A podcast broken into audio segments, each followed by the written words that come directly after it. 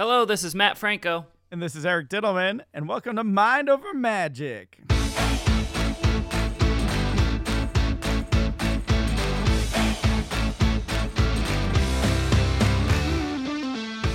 Hey, everybody, thanks for joining us for episode 29 of Mind Over Magic with Matt and Eric.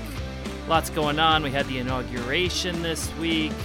We are going to be reaching into the bottom of the Balchunas bag of trivia today, which I'm excited for. I got one more for you. Oh, that's fun. I didn't know that. And uh, yeah, and I'm fi- figuring out audio stuff that's going on on my end. Uh, but we're just gonna go for it for now. And uh, uh, like like we were saying before we hit record, uh, at least I know what my goal is this week. Uh, yes, we're gonna tackle the goals right at the top of the podcast today. Eric's gonna figure out his audio. And just to explain what's going on, I mean, it should sound good yeah. to our other listeners right now. It should sound normal, but in my ears, he's very, very loud. Yeah, for some reason, although it looks like the input into my computer looks fine, the output to other people uh, is uh, very strange. So I can lower the volume so Matt can hear me fine, but then that lowers the input to the recording level Anyway, this is all technical stuff. We don't have to get into the weeds here. But if you happen to know, uh, you know, if you're an audio person, uh, we'll just throw the email out right away. You can get in touch. you can't just ask people for stuff right off the bat. We got to give a little bit. We got to give some but that some real stuff here. Is... We got to give a piece of our soul, a piece of our heart before we go asking for uh, free technical advice. what is this, customer service or a podcast? Yeah, figure out. We should figure out what we're doing. Like, you know, it's 29 episodes in. Maybe it's a good start. Maybe it's a good start to like fine tune this a little bit more. But uh, yeah, no, our email, if you want to reach out, is mindovermagicpodcast at gmail.com. Uh, but uh, let's let's move on to the uh, the inauguration. Did you watch? We watched. Uh, we have a new president. Yeah, of course. No, I tuned in. It's a historic moment. First uh, female vice president. It's, it's, it's exciting times. Yeah. Did you watch all the coverage? The like uh like from early on, the swearing in to all the activities going on throughout the day. I did. I even watched some of the concert later on. Oh yeah. In the evening. That's mm-hmm. what I wanted to get into because it was very nice to see uh, I mean, obviously, his message is about unity, and hopefully, you know, the actions following that will help us, uh, you know, help start to heal this huge divide in our country. But uh, doing so through the arts, I think, was so powerful because, I mean, the previous administration didn't have that emphasis on, you know, the arts or music or dance or spoken word, and to not only have these huge celebrities like you know performing in front of these iconic monuments. I mean just like john legend on a piano in front of the lincoln memorial when like no one else is around is is like how else are you going to do that then other than in a, in a pandemic? So right. so silver linings right? Uh, but like to that to uh, uh, the the young p- poet laureate uh, was amanda gorman was just phenomenal during the ceremony to you know i enjoy me some slam poetry. Yeah it was great. It was so good. Tiana followed her on Instagram right after it, and at that point, she had about five hundred thousand followers. Right, and then if you refresh the page, she had 510,000 followers. If you refreshed it again, she had 600,000 followers. And, you know, by the end of the day, it was a couple of million.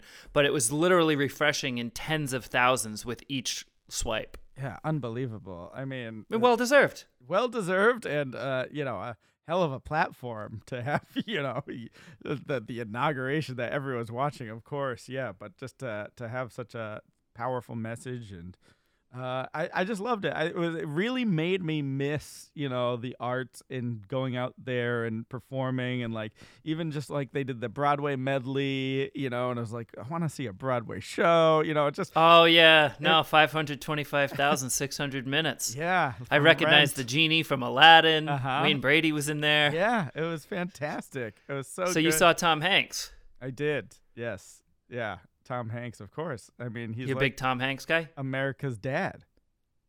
right? Are you a big Tom Hanks guy? Yeah, I like Tom Hanks a lot. I know who doesn't love Tom Hanks. Of course, of course. And I mean, it was very fitting not only because um, he, you know, he was the kind of the first one in the pandemic that came out and said he had corona with his wife Rita Wilson, right? And uh, you know, when they were out in Australia, and then to have him, you know, be the center centerpiece as we're still, you know, eight months later trying to tackle this. Mhm. Um, it's it's a lot, and of course, uh, the Simpsons predicted this in the Simpsons movie, which I'm sure you haven't seen. Uh, but um, he there's a line where he's like, um, "When you lose faith in the, uh, the the U.S. government's lost a lot of its credibility, so they're trying to borrow mine." He has a line that's exactly that, and then of course they used that exactly for the uh, the uh, the um, Celebrate America concert that they did last night. So. For what it's worth, Australia, I believe, is doing quite a bit better now because of there's a revival of the show called Name That Tune, Yeah, which I was know really that. popular. Yeah. Did you have you seen it at all? The new one? Uh, not the new one, no. Okay. Did we talk about they- this? This is different than the Ken Jeong one we talked about. Uh, it, it well, yeah, it's also on Fox. So Fox has Masked Singer, Masked Dancer. I can see your voice. Name that tune. Beat Shazam. They've just really got the music guessing games cornered. That's they all seem the same to me. Uh, but anyway, name that tune is out of a famous reboot. Uh, and anyway, there's a live audience, and I'm wondering how are they doing this? And sure enough, in the credits at the end, it says they actually went to Australia to film it. wow. Right. And that's how they got their live audience. Now, the, the contestants were American, but they're Americans that happen to live in Australia. oh, nice. Okay. Yeah, it's kind of an interesting thing. But anyway, tangentially related nonetheless. Yeah, for sure, for sure. So, yeah, no, I just, I, uh, you know, it made me. It was so interesting that, like, uh, you know, Biden's message is restoring the soul of our nation, and ver- really, that does come from, you know, the arts. I think, and I think, uh, you know. Going to school to be a music teacher, I was always an advocate for you know keeping those programs alive in our schools, and you know with uh, Dr. Biden uh, being an educator herself, you know of course appreciating, and I think she's the one who who reached out or got Amanda Gorman to uh, to speak at the inauguration. So I, I'm just glad there's an enthusiasm and a celebration of arts um, again in our country. Absolutely. Speaking of music, I'm hoping you can help me. I, I had this problem, and I, I hope this goes away. But because of coronavirus, I feel like I can never look at wind instruments the same. Sure, because I'm of, watching the inauguration, and there's the, the military band, and they're mm-hmm. playing the trumpets, and all I can think about, because I know how much saliva is involved if you try to play a trumpet. yes. It's Can you guarantee me that it doesn't go through the tube and come out the other end and just spray all over the audience? Well, there is a spit valve that Okay, tell me more about this because this might this might cure my anxiety on this. I- It does. I don't think it gets all the way to the bell and sprays at that point. It kind of gets trapped along the tubing within. Um, Can you? Pr- are we sure about this? I mean, not a hundred percent. Okay. I mean, I just feel like for for years from now, I'm gonna see like a, a, a brass band, any wind instruments in like a tight enclosed space, and be like, I can't be here. Well, just keep your six feet a distance away. Yeah, but if- that's like saying if you stand six feet from a megaphone, you won't be able to hear it. yeah, well, that's Like- what I'm saying is you're wanting to stay away anyway because it's so loud, you know. If I stand six feet from a megaphone, it's still going to be at least half as loud as your audio is in my ear Oh, right now. Very All right, funny. now we can ask for technical advice because Yeah, we gave a little bit. There you go. oh man, uh, yeah. So the uh, the inauguration was a big part of this week, but uh, we also did something else. Uh, we uh, we I, I we sat in a talk back um, because of a show that you had watched. We kind of teased this a little bit last episode. Um, but of uh, Derek DelGaudio's show, in and of itself, his one-person show, magic show that got a lot of recognition, um, playing he- in L.A. and in New York, is now coming out Live. on. Uh, yeah, it's coming out of the movie version on Hulu, which I think you do need a subscription to watch. But you, if you don't have one, sign up for the free 30-day subscription, and you can cancel after that or whatever. Um, but after watching the movie as part of this event, um, Derek DelGaudio uh, with director Frank Oz and pro- executive producer Stephen Colbert sat down with um, comedian, talk show host, and magician himself, Mr. Larry Wilmore. Uh, and I thought it was a great talk. Uh, what did you think about all this? Yeah, as I said to you, the thing that surprised me was that they were very careful to not sort of do spoilers. Mm-hmm. But I, I would imagine most of the people that were watching had seen either the live show or the the video version or both. Yeah. Um, so it would have been interesting if they were able to sort of delve into things a little bit more, if they could do a little bit of a deeper dive. But obviously, it was uh, yeah, it was really cool to get some insight from those that were behind it because I don't even know if it's fair to call it a magic show. It is though. It is mm-hmm. absolutely a magic show, but it, it it frames it in a way that people are very much not used to, which I think is a, a really really good thing. And I enjoyed the video version just as much as the live version. So if you, even if you haven't seen the live version, check it out.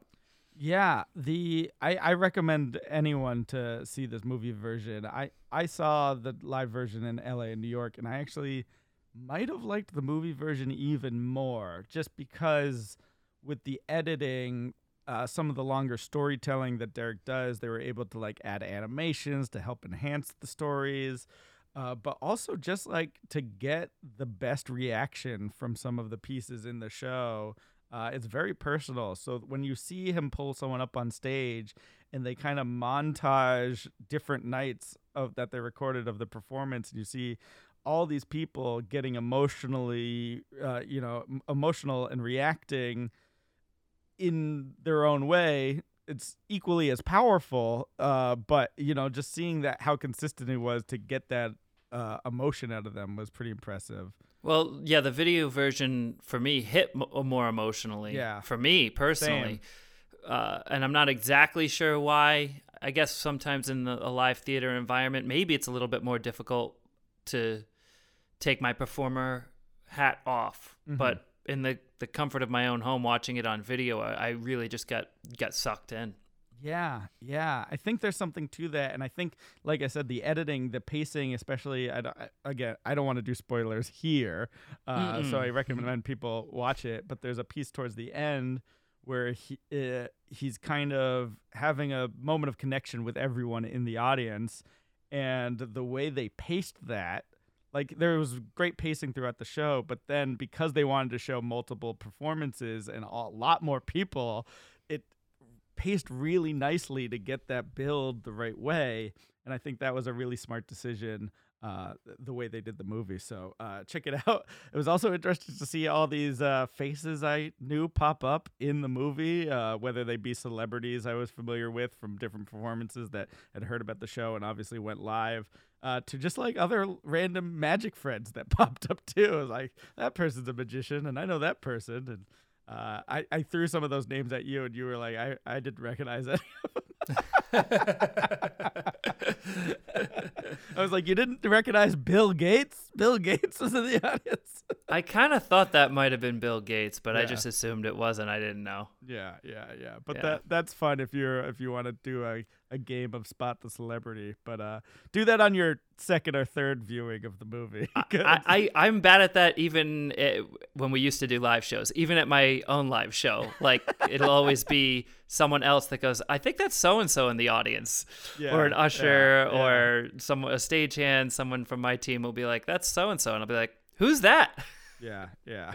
You know me. that's funny. My pop culture references have major gaps. It's it's probably for the best too, so that you don't like you know overhype it or anything, and just treat them like a normal person. I'm sure they they appreciate that. Uh, Yeah, hopefully. yeah.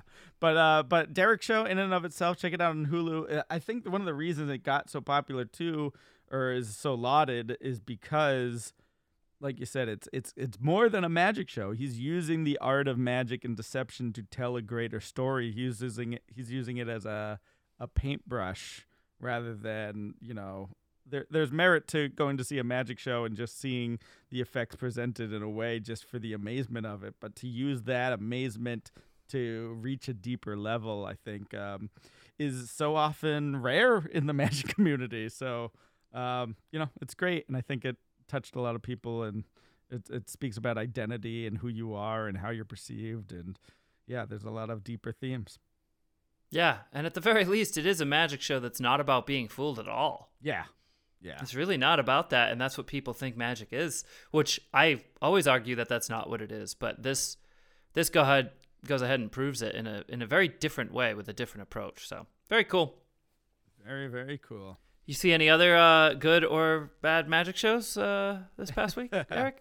yeah, you're leading me uh, because I know specifically that uh, uh, my buddies, uh, if you if uh, I maybe mentioned them before on the podcast, uh, Harrison Greenbaum and uh, Patrick Davis, they do a online streaming show. It's a magic show called the Society of Conjurers and Magicians.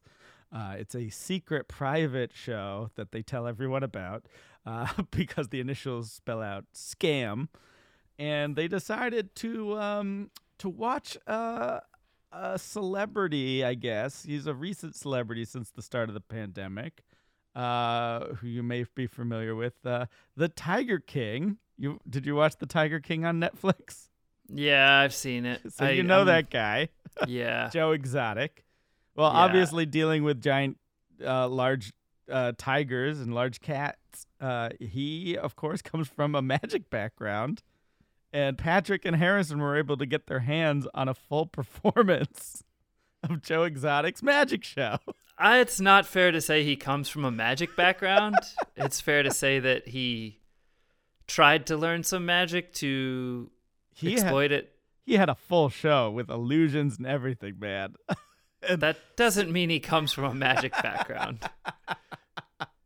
But it was, Anyone can buy the stuff. It doesn't make you a magician. I mean, he looked very magical with his sequin jacket and you know leather pants and mullet, and uh, um, it was just uh, it, It's it tough was, to argue with that. it was just a it was a school show in like an auditorium, and he's uh, he's uh, you know has these uh, assistants. He's doing these.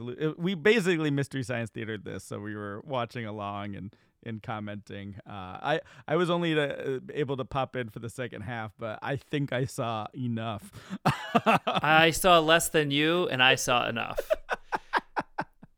I mean, it's funny how it's awesomely bad and how funny it is, like because it is so bad. But like, it also kind of glorifies the whole animal abuse aspect of it, which I don't like, obviously. Yeah, he does end with like a baby tiger cub and just has the students line up to be able to pet the tiger, I guess. yeah. Uh, which Controversial thing Very controversial. na- we know now. But I thought the more controversial thing was like he's doing this kind of trying to do a positive message uh, to like make sure kids aren't getting into drinking and drugs. But then he tells like pretty dark drinking stories that are from his personal life. I was like, is this appropriate to tell these small children?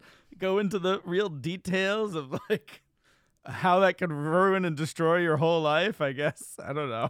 I, I was trying to put myself in the shoes of like a teacher watching this after school program. Listen to this. Really Yeah. picture Joe Exotic, who unfortunately you know. Yeah. Picture yeah. Joe Exotic uh, at an elementary school, s- dressed like Siegfried or Roy, or, or like kind of a, a really, really budget version of yeah. Siegfried and Roy, Yeah. uh, with surrounded by gaudy magic props, Mm-hmm. not knowing really how to use any of them, and then lacing the entire show with this message of what of of drugs are bad or Yeah. drinking is bad drinking and driving is bad or i don't even know it was very convoluted for me uh, but i'm trying to picture the teachers thinking oh that that messaging is kind of weird but he means well and the tigers are really fun so let's bring them back next year. I mean is that what happened? Yeah, maybe. I think it, it was more less of a deterrent to get these students to not drink or drive, but le- uh, more of a deterrent for them to get into magic. I think. I, I these students might take up drinking later in life, but they're definitely not going to pick up a deck of cards or do stage illusions after watching. yeah this. yeah that's probably true but uh, we'll throw a link in the chat if you want to check out their live stream and watch along and just see if if you haven't had your Joe Exotic fix yet in pan in quarantine, you can watch this live stream of his show for sure. Yep Uh, there you have it what's going on? You're doing uh, another podcast? I did. I recorded one well, that you've done before too with Daniel Greenwolf, the Yeah. Greenwolf podcast. Absolutely. Yeah, just recorded a couple days ago. I think it comes out this weekend, so that was fun. Oh, very fun, very fun. We'll have to uh, link to that as well. Uh, this is just the part of the podcast where we plug our other friends' projects, and you can check them out because we're fans of them too. That's what we do. Uh, but yeah, Daniel's a great guy, and uh, I think we had a really good conversation when we uh, when we chatted. And you can check out my episode. But I'm looking forward to your episode as well to hear hear you. We're just popping around the podcast circuit now. Trying Yeah, to, why not? why not? What else are you doing? yeah, not much. Uh, my my weekend was actually jam packed um, because I attended the online version of a conference I tend to go in person in Vegas every year, but obviously with the pandemic that couldn't happen. So they did a virtual mindvention this year. Uh, and mindvention, the joke I always say when you get a bunch of mind readers together in a room, it's like a professional development development workshop. Uh, but no one says anything. They just think the points, and we're all like, "Oh, good point. Yeah." Right, you just sit there nodding in silence. nodding in silence. yeah. If only. if only Yeah, that's what right. happened. But uh, no, they had all these uh, you know top friends and creators and lecturers from around the world um, doing just uh, it was like three days straight. There was just so many lectures on learning you know new effects and theory and I didn't even get a chance to to watch all of it. There was so much of it. It was just I don't know. I was swamped and uh it was it was good because it kind of got that fire burning in a little bit and be like oh i gotta you know now that the apartment's you know mostly unpacked get back to work and you know Mhm. focus on the craft a bit more and uh, Mhm. so so i'm taken away from that but I, i'm actually pretty sure it's still going on there's like extra workshops people could do and i was like at, at some point i'm just like this is too much mentalism it's too much mind reading talk yeah. i was like i need a break and get you know inspired by outside sources again too and Yes, Um, yeah. very very important. It's very easy to forget how like not normal it is outside of our magic circle to just like be at a mind reading convention. yeah, yeah, exactly. yeah, and, and it's the same thing in improv too. If you're only doing improv all the time, your scenes start to be about improv. So if Right, you're only right. in, you know, a mentalism bubble the whole time, only thinking about that, it's it ends up being the snake eating its own tail. So you gotta you Oh, gotta like break that. out of that. Yeah, I like that phrase. The snake eating its own tail. Yeah. Absolutely. That's a that's a symbol that has a name that I'm not going to Google now, but uh, if you're, cur- if you're curious, you can look it up. I like it. Yeah. Um, and the other thing, while we're hitting magic news, uh, we're gonna wish a happy birthday to oh, a hundredth birthday to the sawing in half illusion. Did you know this? Mm. It turned Yes, I Yeah. heard about this. it turned a hundred. I guess the Magic Circle did a little presentation. I didn't catch it, but uh, hmm they told all about the history of the and half illusion. It feels like it's been around forever, but only a hundred years. That's pretty. Seems pretty recent. Yeah, I want to say early 1920s. The reason that comes to mind is because in one of my favorite movies, The Prestige, they Yes. reference sawing in half, but it wouldn't have been invented yet. So it's kind of a little bit of a mistake in the Oh, fiction there. In The, yeah, in the history. Fun movie fact. Yeah, which you don't expect to get from me, but no. I'm throwing it out. Now, Matt, did you ever consider, you know, with building the larger illusions for your stage show, you know, you were definitely more of a manipulation card guy, close up guy before you went to Vegas. But once you went to Vegas, you're like, let's add larger illusions. Did you ever think of putting in like a famous song and a half illusion or anything like that? I know I try to stay away from things that like feel old hat. Yeah. I love I love the history of magic and I love the the the roots of things that you can find in old books that become new again, Mhm. but something that's so synonymous with magic and also kind of has like a sexist undertone whether Yeah. you like it or not Yeah. nowadays. And it's like somehow still people overlook it. Yeah, yeah, it's Um, true. Well, it depends. I mean, we I've seen amazing versions of it. Uh, the one that comes to mind are um, Mark and Kalin, or Mark, Kalin and Jinger. Sorry, Mark, Kalin, and Jinger. Let me say that correctly. Uh, where she is the uh, person put in the box, but she has full control, and it's more about her um, her uh, status in that effect. So it's not like I'm just gonna put another girl in a box and, and cut her in half for the sake Mhm. of doing so. Um, yeah, it really still feels odd to me. it's really empowering to see them do it and her her having that um that uh flipping the roles pretty much. Um, I, I've seen the version I think you're talking about, but I'm not. I don't recall like a drastic flipping of roles. Maybe they've changed it since I've seen it. not not flipping roles in terms of who's in the box, but in terms of status and who has the control. And I yeah, think and what what made it feel like she had control? She was bound in restraints in, in the box. What what Well, was it's the- more about consent and uh, you know the her Okay. byplay. you know, this feels like a stretch to me. I don't know. I I mean, I, all right, maybe I'm getting something from it that you're not, but uh, no, I mean I saw the. I, maybe you've seen a different version because I'm talking about one that was in the 90s. yeah, maybe I don't know. I've When seen- did you see it? Uh, they were in the uh, the Illusionist 1903 or like one of the Oh, that was versions. within a few years. Yeah, there's a good yeah. chance that they've changed the presentation too. Yeah, yeah. But uh, I I think there's ways of doing it. But I, I agree with what you're saying about you know it's one of those. Uh, it's become synonymous with magic, and uh, Hmm. you know if you want to kind of feel fresh and reinventing yourself, you're not going to do a lot of that. You know, I mean, people still think of top hat and tails, which is a Mhm. specific style and was commonplace of the time during the vaudeville era. But you know, we've evolved away from that, so you're not going to be, you're not going to be donning a top hat anytime soon in your show, are you? No, but I have before. It's funny you say like, "Oh, when you come to Vegas, did you were you enticed to sort of do these things?" It's funny. I kind of went through these phases as a teenager. I did. I had tails. I even wore them to Sure. A prom or something because I already had them. I was like, "Yeah, I'm gonna rock this." Um, probably multiple proms, if we're being honest. Uh, I did sub trunk. I did an Asrah where you make someone float up into the air and then disappear. So I kind of dabbled in those things and and found out what works for me and what doesn't. My favorite illusion of all time is is called origami. Yeah. And I want more than anything in the world to be able to perform it, but I just can't. It just doesn't fit me. I th- Sure. and there's nothing I can do that I can bring to it off the top of my head or even after thinking about it quite a bit actually. There's really nothing I can bring to it that makes it my own or even makes it even close to fitting something that my character would do. So, I love the illusion, but I just don't know how to it just doesn't Yeah. fit. Yeah. Yeah, and it's tough to kind of modify those bigger illusions in a way because if you can't modify them too much or you, you can't do the illusion. They're Right, built- right. Built in certain ways, so especially when the method is so perfect. It's like, all right, well, you don't need to change the method.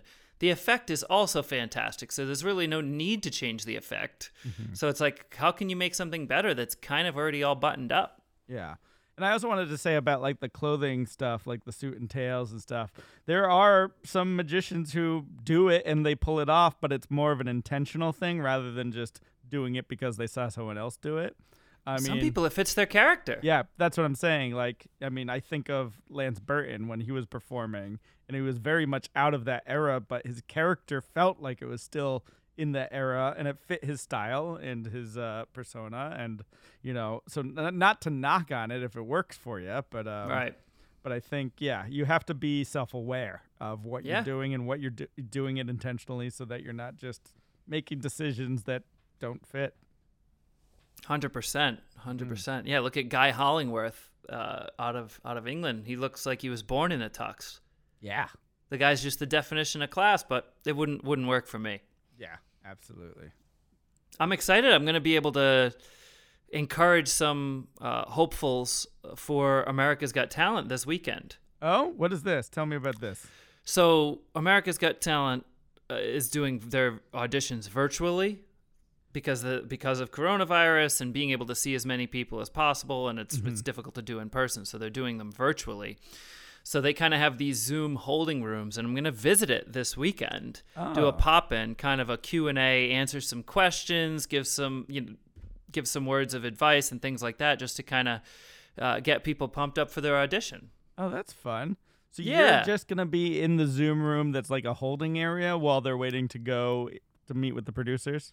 Exactly. Are you in charge? Can you do you have full reign? Can you do whatever you want with like just like to entertain people, or I, that's uh, well, or is there a guess so. moderator? is there like uh, someone in the room that's gonna be like, uh, you know, like here's ask a question to Matt, I think there's a moderator for like the Q and A. I what I'm really asking is, are you going to be trying some of the new card tricks you've been working on? Uh, I'm sure I can if I want to. and I just may. I'm just thinking, especially if there's like an as- aspiring magician that's in the waiting room to try and get on the show, and then like you pop in and you're like, here, let me show you some stuff I'm working on. And, uh, you know, I, I, I, tend to do this. It got me to win the whole show and whatnot. But uh, good luck on your audition in a few moments. I'm just going to lie and tell everybody that I'm also competing. I'm like, listen, it's been six years. It's time for me to come back. I'm in the, I'm not, there's going to be no moderator. It's just going to be me in the room taunting everybody. Yeah, that'll be fun. and then that that'll be funny for a couple of minutes. Then I realize no one's really afraid, and they're like, "Yeah, we can beat you." And then that'll be that. Oh no. That's great. Though that'll be fun to see. Yeah, to, to have some encouragement because uh, I'm sure it's weird enough to audition on the show virtually. So to you know, I'm sure people's nerves are all over the place and weird. Uh, it's just a weird, weird. It's a weird time. It's a weird one time. of the cool one of the coolest things I ever got to do was to actually sit in the auditions in person years ago. No way. After have we never talked about this? Uh, I think briefly, but I, I don't remember the details of it. And I just uh, I I remember thinking at the time when you told me just that much, I was like, man, winning has its perks sometimes, or like it's like only the and it's like a weird, it's a weird perk that maybe most people wouldn't even care about. For me, it was Yeah. so much fun Yeah. to, especially, especially just the to to have just won the show, and then like they start casting immediately for the next Yeah. season. So this was just shortly after. I just And love then, that you know a win. magician. I just that? love that you win and you're like, oh, I got free reign of the place now. Just like No. just walking through. You sit in the break room, grab a soda. I was like, this is my place now. But but uh, they must have been doing auditions near where I was, or New York, or wherever, and I was in town. So I went, and it's funny just to see like people walk in, and then I'm sitting there, like ostensibly judging them, and they're like in their head must be thinking, "What the heck is he doing here?" Especially when a magician walks in, Yeah. they're like, "Really?" you know. but no one really said it. No one really said it. They just, you know, of course it's a a pretty nerve wracking environment to be in to begin Mm-hmm. with, but no one like called it out like, "What are you doing here?" Or Yeah, anything like that. that's. So weird. That's so Mm-hmm. funny though. But you could definitely see it on magicians' faces in particular, just kind of like a look, like, "What?" Yeah. now, now you you didn't get to do the like the first round though. You didn't have your own buzzer. No, they don't. They didn't give me a buzzer, That would unfortunately. Be, that would be. but I did. I did get to like kind of like um, facilitate the meeting on a few of them, where Oh, they'd be like, "All right, Matt, you want to take this one?" I'm like, "Oh, what's your name? Where are you from? And what are you going to be doing for us?" That sort of thing. It was very strange. There's such a shift in power dynamic uh, depending on which side of the table you're on for these auditions. I suppose so. yeah, that, that's great. That's But this weekend is not about power. It's just for No. some words of encouragement. Hopefully, be able to give people uh, a little bit of headspace while they're waiting to go in for their auditions. fantastic. That's great. Yeah, it'll be fun. That'll be great. And if uh, if that's not enough encouragement to hear from a past winner, uh, if anyone needs a little extra amount of encouragement from you know from eight years ago, someone who just made it to the semifinals that one time, I'm happy to pop in if you want. just for that. You you get them uh, all the way, almost all the way there. I'll do the final little push. we could make it like a surprise and you just come to Vegas. You can kind of like just be there on the Zoom call. No one will even know it's coming. You like you said, I might have free reign over this thing. I don't think this is gonna be a, that would be a surprise for anyone. I mean, I'd be like it would be either like, oh, we know Matt's friends with Eric, or who? Who's that guy? I don't think so. If look, listen, if these people want to do well on the show, they need to know the history. Uh, They need to know I don't the think first mentalist to appear on the show. I don't think to do well in the show, you need to know the history at all. I was I was trying to I was trying to argue uh, the other side here. All right, sure, sure, sure. trying to help out. That's funny. Um, let's uh uh and then lastly, you you wanted to say something about uh, uh Fauci here. Uh, what uh what's going on with Fauci? what's going on with Fauci.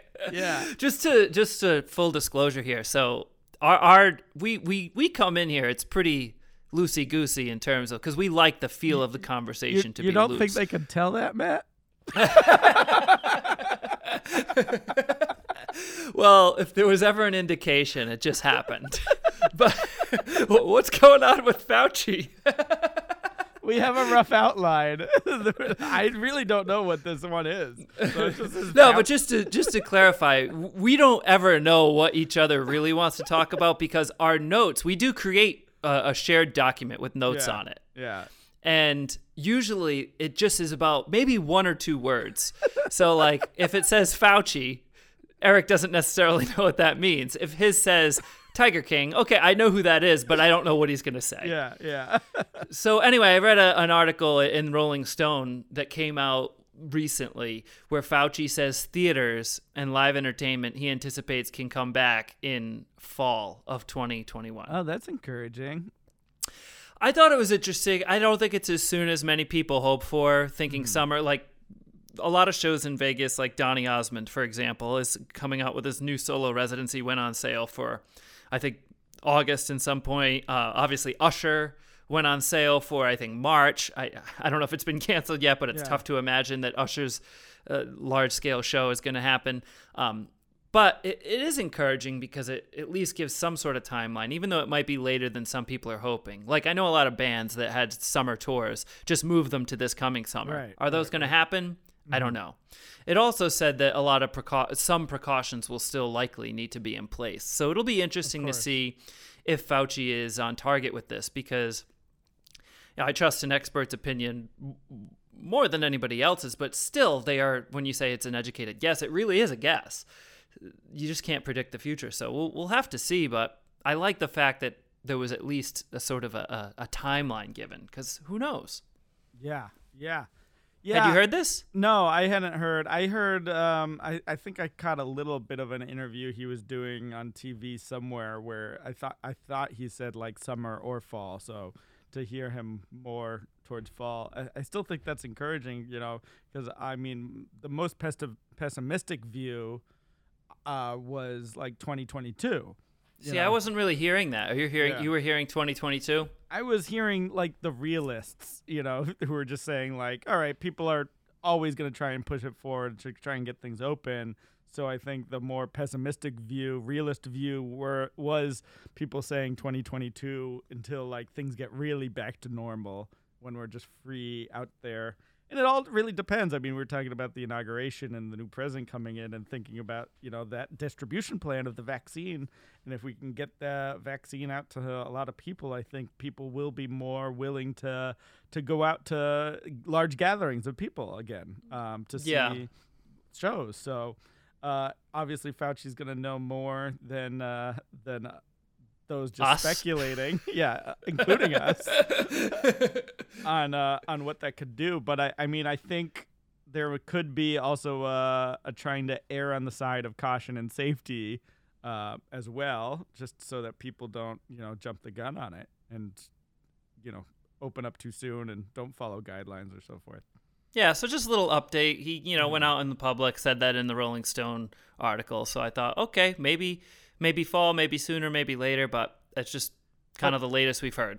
But the other thing that, that I was just thinking to to keep this uh, or to take into account is, sure, maybe we're allowed to, um, you know, come fall, have shows again, but the ticketing or you know the booking process for those is usually there's a delay in that, right? So what do you mean? so even if like we get the go ahead, it comes fall. They're like, you can do shows right away. You know, unless like we're not booking now for fall because no one's like really knows what's Mhm. happening. So so so once we get the go ahead, there's still gonna be a delay of oh I now gotta sell the tickets to get to a show or I gotta book these shows coming up. So that's why I think people are thinking 2022 is when things will get back to normal. Because if you start booking things this fall, you know that's when that's gonna usually pay off a Right, few months right. down, a few yeah, months later. we'll, we'll so- have to see.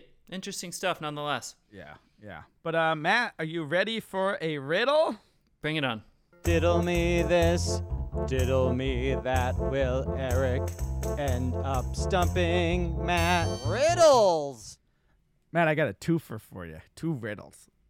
All right. Here's the first one. A blue man lives in a blue house. A green man lives in a green house. But I live in a white house. Who am I? I believe this is a political reference to the President of the United States. I thought it was appropriate for well for done. the well inauguration.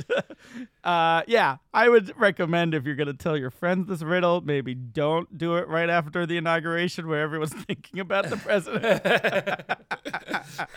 but I think it's a pretty good uh, riddle nonetheless. I think it could catch some people off guard uh, because you you expect them to be following the pattern of, Mhm. a, of a blue man in a blue house. I mean, it, uh, it, I guess technically, looking at the history of our past presidents, the answer could be a white man in a White House. But luckily, that has, uh, uh, you know, with Barack Obama, changed that, and hopefully, you know, more change to come. Uh, even a, a woman would be uh, fantastic at some point. So uh, I guess if you just strictly followed the pattern of this riddle for a long time, that would have been a correct answer as well. But uh, I don't like that answer as much. I like the the twist that you know it's supposed to be White House. but um, anyway, here's the second riddle. Uh, this one's a little more pointed about the president. Um, what was the president of the United States name in 1980? S- What was the what of the President of the United States name? What was the president of the United States name in 1980? What was the president's name in 1980? Yes. I don't know. Remember, I wasn't born yet. I don't know who which administration was in 1980. See, you're falling into the trap of this riddle, which is why I like this riddle. Because Well, I had a feeling that this wasn't. You weren't literally just asking me who was president in 1980. I figured there's Right. a little more to it. Because you know what was the president of the United. States name in 1980? Yes, The president of the United States? you're on the right track. What was the president's name? Yeah, because the trick is that you think it's a trivia question, but it's not. This is a riddle. Read it again. What was the president of the United States name in 1980? Now you do need to have some outside knowledge Oh, of of one thing, but it should be something you know very clearly, especially since he was inaugurated yesterday as we're recording this. oh, his name was Joe Biden in 1980. Yeah, he was still around. Wow, that's a good one. I really like that one. But you could take it as who was the president in 1980. No, but you're not saying who was the president then. You're saying Yeah, what was the president's, name, then. Yeah. in 1980. Great riddle. I Joe, dig it. Joe Biden was still Joe Biden in 1980. he didn't change his name. Uh, a great one. Yeah, so uh, Eh. you can do. Yeah, all right, if you want that. I, I gave it to you. I gave it to you. But uh, uh, but uh, yeah, you you do have to update it though, depending on who the president currently is. So Oh, just, uh, right. Very important note there. All right, let's bring it in with the uh, with the uh, trivia time. Matt picks up the question, then he stares at it. Eric's at the ready, time to use his wit. Pressure, pressure, pressure, trivia, pressure, trivia time. Uh, it's a sad day. We are reaching into the bottom of the Balchunas barrel. Okay. This is the final. Explain of to that to people in case this is their first episode. What what does that mean? The Balchunas barrel. That's Yeah. that's where my source of trivia for the past three weeks. Yes, Rob Balchunas has been uh, been uh, providing. He emailed us uh, trivia for you to ask me. I have not seen these, uh, but they were all based off of the uh, Batman Forever uh, trivia. He's doing trivia about that movie specifically because if you recall in previous episodes, I asked you riddles that he submitted from those movies as well. People know about the Balchunas barrel. If you don't know about the Balchunas barrel, which I'm announcing for the first time today, you can go back and see what it was before it had its name. but Absolutely. the Balchunas barrel is reaching the bottom, and this is my call for help for Rob to please send more trivia. Episode 30 is next week. Rob, if you're listening, if you're on your walk and you're listening to this episode of Mind Over Magic, I am desperate for a refill of the barrel. You just don't like uh, doing the work of doing the finding the trivia questions. You like it handed to you. That's partially true. I also love saying Balchunas barrel. Okay. which might just be the new name of the trivia segment. It's just the Balchunas barrel from now on. Fair enough. Okay. Anyway, thank you, Rob. There's your question. And it's not multiple choice. So I saved this one Okay. for week number three because that could make it more difficult. Whose contract did Warner Brothers have to buy out in order for Tommy Lee Jones to be able to play Two Face? There's, it's not multiple choice. It is not. Oh, jeez. I have no idea. Let me think. All right, so they had to buy out Tommy Lee Jones's um, contract. No, no, no, They had to buy someone to- else. Warner So- Brothers had to buy out someone else's contract in order to let Tommy Lee Jones play Two Face. So there's, I think there are some clues in there. Mind you, I don't know what any of this means, but it sounds to me like I'm the trying to- question yeah, that's really being asked is maybe who, was slotted to play Two Face before Tommy Lee Jones. yeah, or maybe someone who had in a previous movie. Maybe Oh, interesting. Hmm. I'm not sure. Um. Yeah. I'm Who's trying to- Harvey? Harvey Dent.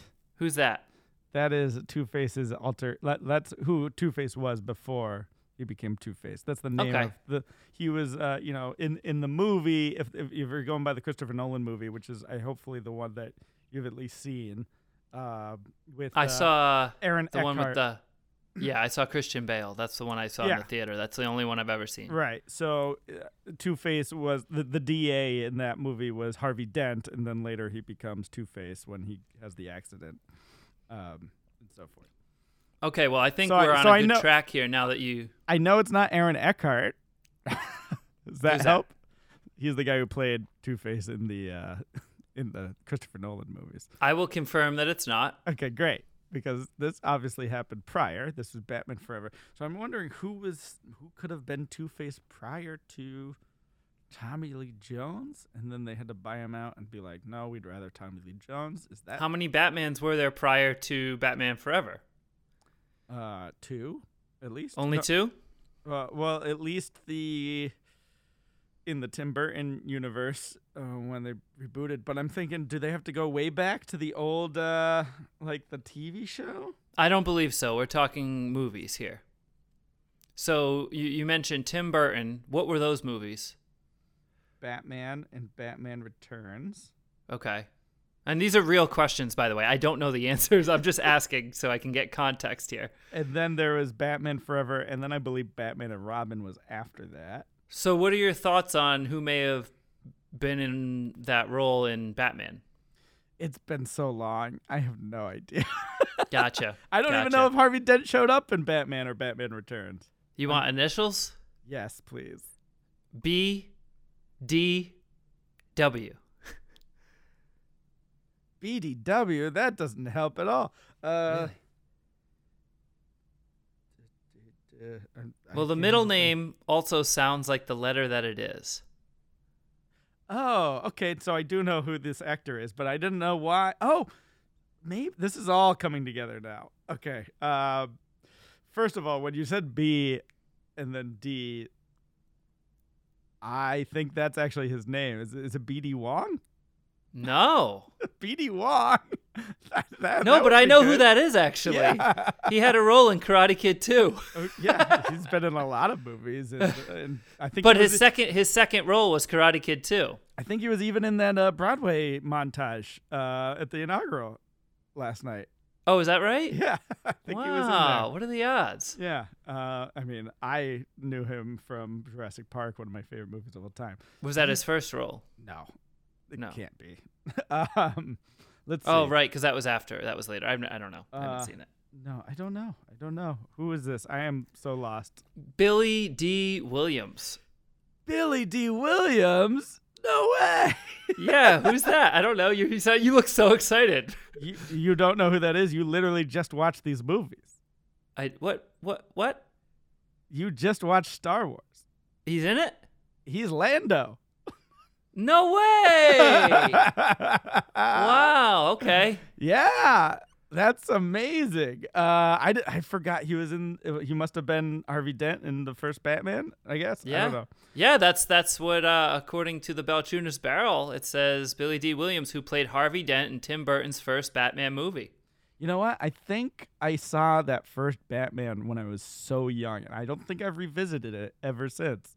Um, so it was probably before I started like really getting into like movie knowledge and stuff like that. But uh, that's a great little piece of trivia. And again, Yeah. apologies to my brother who clearly already knew this answer from. He's just screaming Yeah, right now, just just hearing you not know this, and screaming even more with my lack of understanding of the whole universe of Batman. Although it would be interesting to see a BD Wong Two Face now that I'm picturing that. But uh, I'm gonna give myself a for getting that go. wrong. Uh, but uh, great questions, great stuff. I got I Mhm. gotta go back and rewatch those old Batman movies now. Yeah, the, the, the Batman and Batman Returns and Batman Forever. Better you than me. Hey man, you you got through Star Wars. I'm proud of you. for that. Exactly. But uh, very well done. Very cool. So now's the point where Eric's going to look at our list of single word notes and he's just to randomly throw one of them out there. Stop stop showing how the sausage is made. Is there a vegan reference for that? Uh, no, there's definitely not. um, uh, what do you want to chat about? I mean, you have the same list as well. Uh, I mean, we have a bunch of stuff. Uh, but uh, I'm curious actually to get your take on this because uh, it, it happens in Zoom shows sometimes too. But uh, I'm wondering if there's some skills from um, live performances as well to see advice. Uh, every once in a while, you'll pick a participant uh, to do some effect or magic to, and um, they're they're a little bit of a dud. They don't really give you the reaction you're looking for. So uh, how do you approach that? How do you try to make sure you know? I never blame the audience member because you know we're the performer. We have to take the responsibility to um, to find the right people. Uh, so I don't blame them for their you know their reaction or whatever. Um, but how do you approach uh, finding the right audience member, and how do you deal with a quote not so great audience member? You want like a real answer here? Yes, It's a deep question. I know. I know you're looking at the time now too, and this is you're like, how do I sum this up? no, no, it's a, it's just, I mean, it's a, it's a deep question, um, and and it's interesting because, uh, hopefully, it's something that uh, if if there are magicians listening, would be interested. If there are other magicians listening, but also people ask me all the time, like, how do you choose Right. who you're going to pick to come on stage? Um, wow, oh wow, this is a, it's it's a it's a dense topic. I go based on energy. So more often than not, I'm like the idea of picking someone that's not going to work out, like you use the word dud. um, more often than not doesn't happen. Now, I've grown so sympathetic over the years for how audience members behave and react, just knowing how uncomfortable they might be with the idea of like being on stage, even if they enthusiastically volunteer. They still have every right to be brought on stage and then all of a sudden free, freeze up. Yeah. All of a sudden be nervous. All of a sudden not know how to behave. So they sort of uh, become either really meek or really obnoxious. I mean, it really can go in any direction. But I think my technique is to build audience participation into the show in two ways. One way is in a way that they can become the star of the show, but they never control who's the star of the show. Yes, that's very important. You're Uh, the control. other, well, go ahead. I was saying you're in control. Yeah, yeah. They're they you could I, I can create an environment in which they become the star, but they're just not controlling who is the star at any given moment. And I still have the ability to sort of control it's be the spotlight operator basically and be able to control where the spotlight's going to be, where it needs to be at any given time. The other way to do it is to really develop a strong rapport with certain audience members that are that you depend on a bit more to do certain things. Some things that we do are more audience heavy than others in terms of really relying on them to be able to maybe they have to count a certain number of something or they need to read something aloud. I mean, we talked about DelGaudio's show in and of itself where an audience member was relied on to take something from the show one evening and then show up the next day with that item. And he Mhm. relied on these Yeah. people to do this for over 500 live performances. Um, and I think there needs to be sort of a certain rapport developed with audience members that you're uh, relying on more. So for me, we're all working together. We're a team, and we're we're in cahoots basically. I mean, not not to say that they're I ever would ever use stooges or anything like that, but Right. Instantly we're creating a rapport where we're all in this together, and them succeeding is me succeeding, and vice versa. What do you think?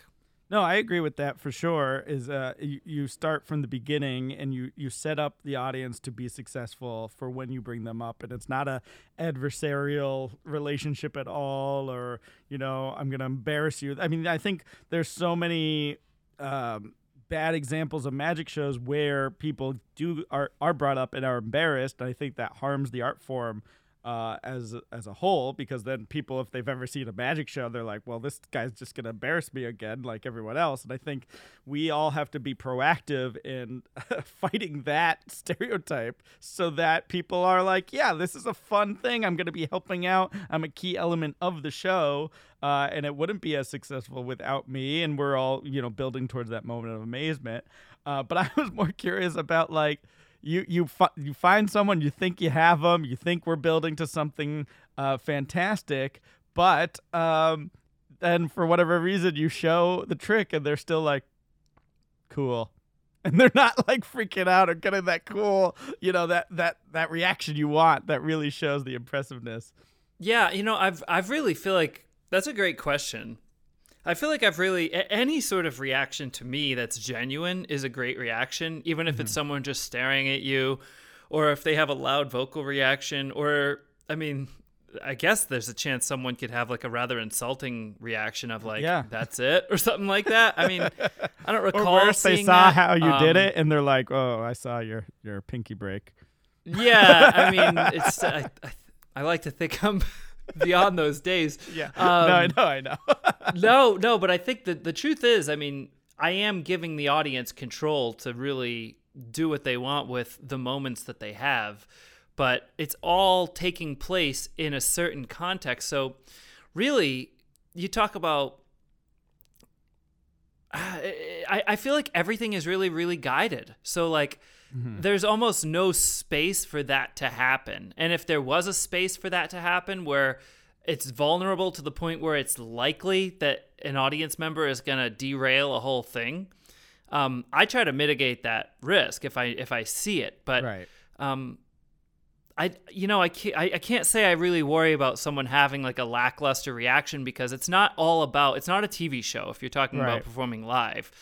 I- it's it's it's not all about one person's reaction. The audience is going to react as a whole. I'm not performing for one one person. I'm performing for the whole audience.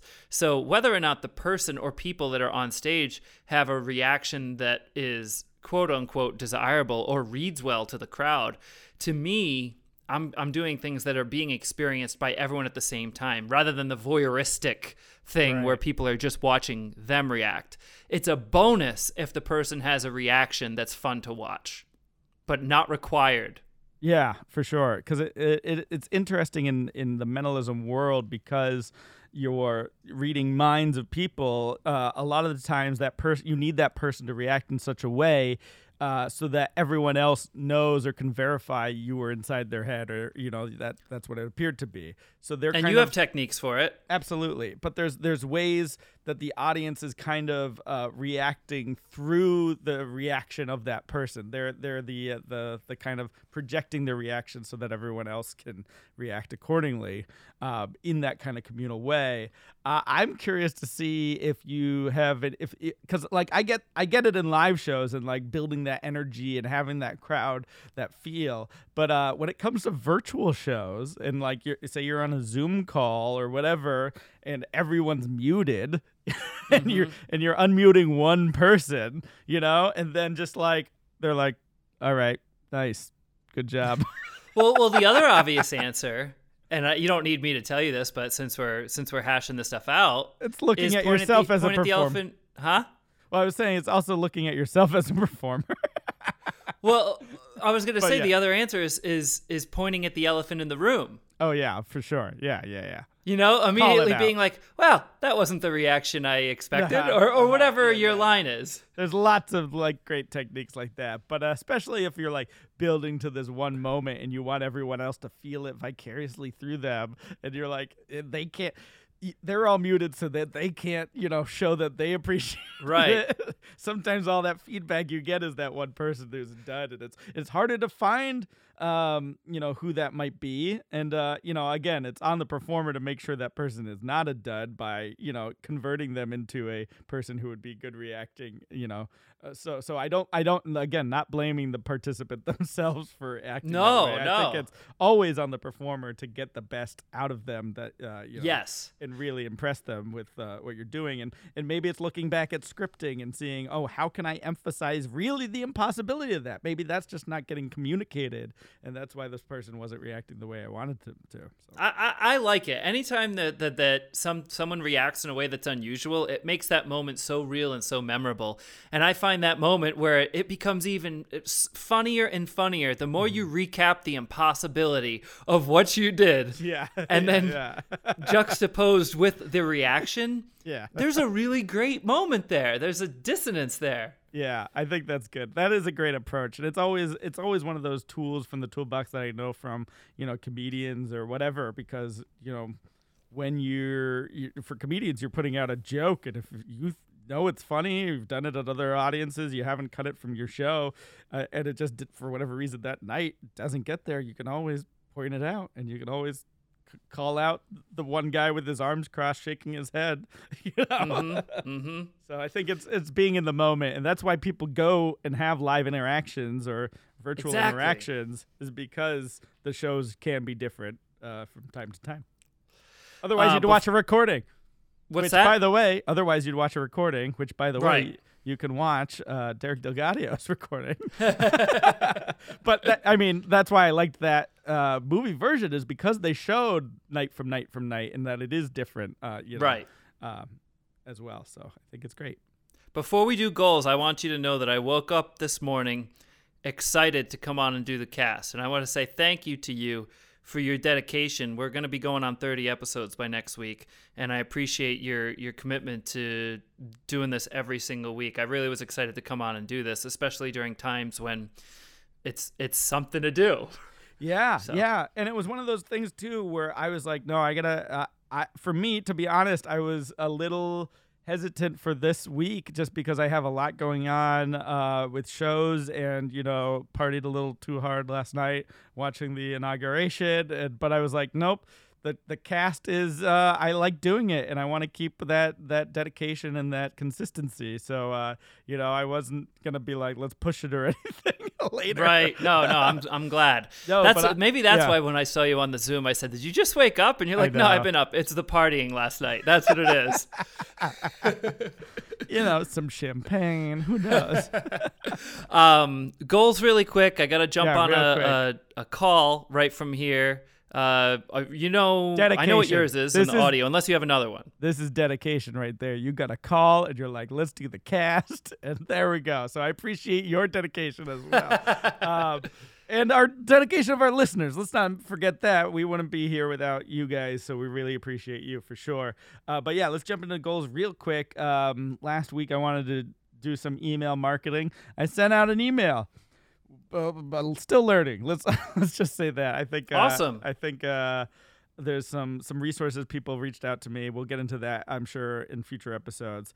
Uh, but yeah, the goal for this week is to um, to fix the audio. Let's work on the audio, get that up to go to speed. so Awesome. I'm not blowing and your ears uh, out. for me, I want to get this office organized, and I want to live an exciting week so that we can be coming at you next week with an awesome episode 30. That's what I got. There you go. There you go. Well, thank you so much for tuning in, and we really do appreciate you. Uh, so if you want to shoot us an email with thoughts, opinions, trivia, riddles, you can do that at mindovermagicpodcast at gmail.com and hit us up at the socials at mindmagicpod. We'd love to hear from you. So uh, thank you so much, and we'll talk to you next week. Goodbye.